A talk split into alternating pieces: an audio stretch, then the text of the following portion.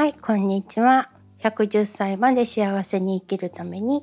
えー、50代から始めたポッドキャストです。宮城優子です。よろしくお願いします。今日はですね、あの年末からね、年明けにかけてすごい目に入ってきた夢リストっていうのについてのお話ししますね。で、年末ね、結構いろんな人のインスタグラムとかで夢リストっていう話を見たりね、してたんですよ。で確かに私も毎月のようにあこれやるぞあれやるぞこれやるぞっていうのは書いてるんですけど、えーと、新月の誓いの時によく10個とか書いて後で見返すと割と23個は叶っていたりとかね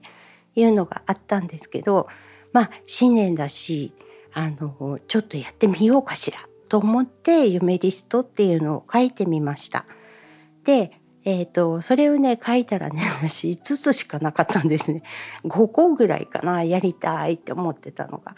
でそれも全部仕事に関することなんですよね。仕事でこういうふうになりたいこういうふうになりたいとかここに行きたいとかそういうことばっかり書いてたんですけどえっ、ー、とねあの私の恩師のね内直かまきちゃんっているんですけどまきちゃんがね突然インスタライブを始めてるのに偶然入れたんですよ。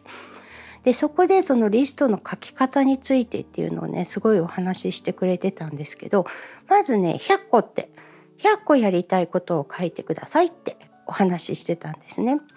で100個もないよとかって一瞬思ったんですけど、えー、と何でもいいんだって内容的には。でいっぺんに書けなかったら2月の3日で節目が変わるので2月3日までに100個出してっていう話だったんですよ。まあ、今から2月3日までなら100個出るんじゃないかと思ってあのやってみようと思ってました。でそこで教えていただいたのが完了形で書いてねって何々したらいいなではなくて何々になったっていう完了形っていうのがいいよっていうのを聞いたので今日ね早速やってみました。で5個しかなかったんですけどもう一回1から書き直しを始めて今日今32個までかな出てきました。でも結局この書いてる途中でまだ30何個なんだけど気づいたのが自分のことより家族のことが多かったんですよ。旦那さんと一緒にどこどこ行きたいとか子供たちにこうしてあげたいとかあのこうしてあげたですね正解はそういった形のことをたくさん書いててで5個しか書いてない時は仕事に関わることこういうふうになって売り上げ上げたいとか、えっと、こういうふうな仕事をしていきたいとかっていうことを書いてたんですけどえっと、実際書き直してみたらね仕事のこと少なかったんですよね。なんか家族のこととかあと自分で何々が欲しいっていうのはあんまりなくって、えっと、まず旅行に行きたいはありました。どこどこへ行ったよ。どこどこに行ったよっていう。一番行きたかったのがね韓国エステ。はい。韓国行ってエステやりたいですね。もう癒されたいなーって。すごい思いました。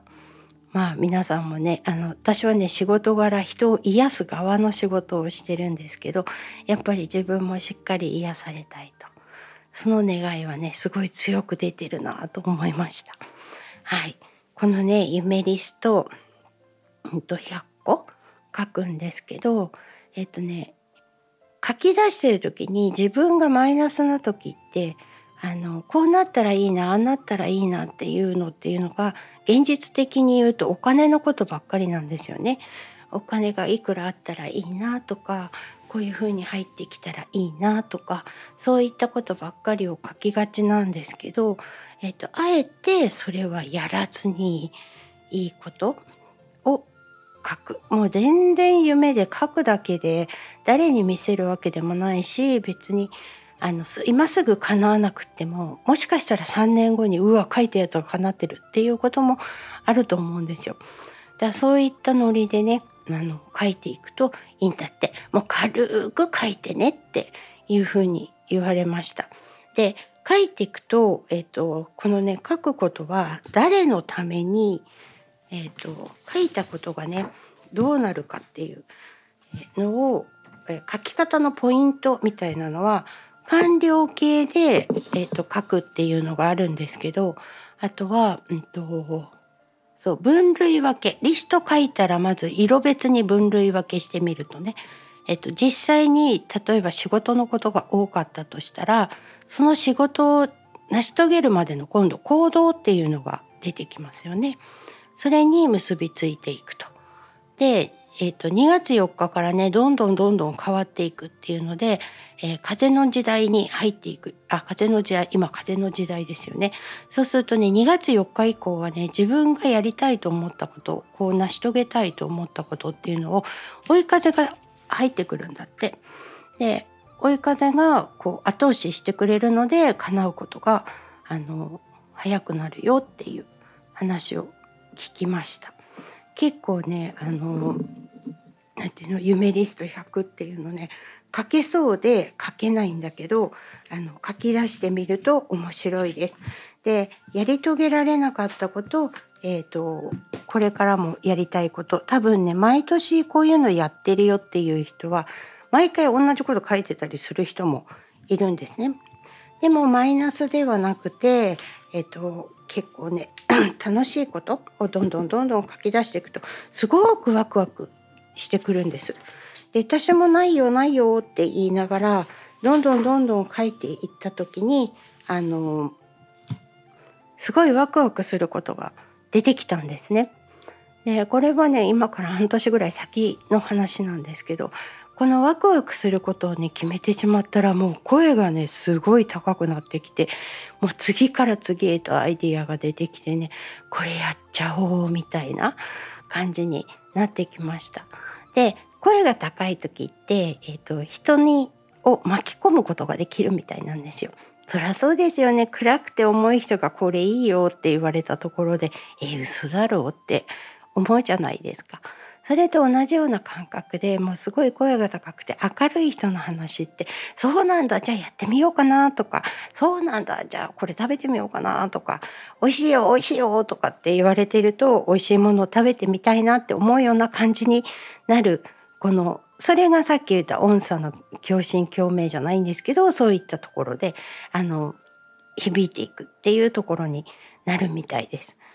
周波数をね上げて夢リストを書くまたは夢リストを書きながら自分の波動がどんどん上がってくるっていう意味ではとてもおすすめだったのでやってみてください。私もねまだあと60個ぐらい出せるので、えーと、これからどんどん書いていこうと思うんですが、えー、すごい影響されやすいから、えーとテレビ見ててディズニーランドのシリーズとかやってるとあ絶対ディズニー行きたいなとか今度はここでチュロスを食べようかなとかなんかそういうちっちゃなことなんだけどそれもリストに加えていくと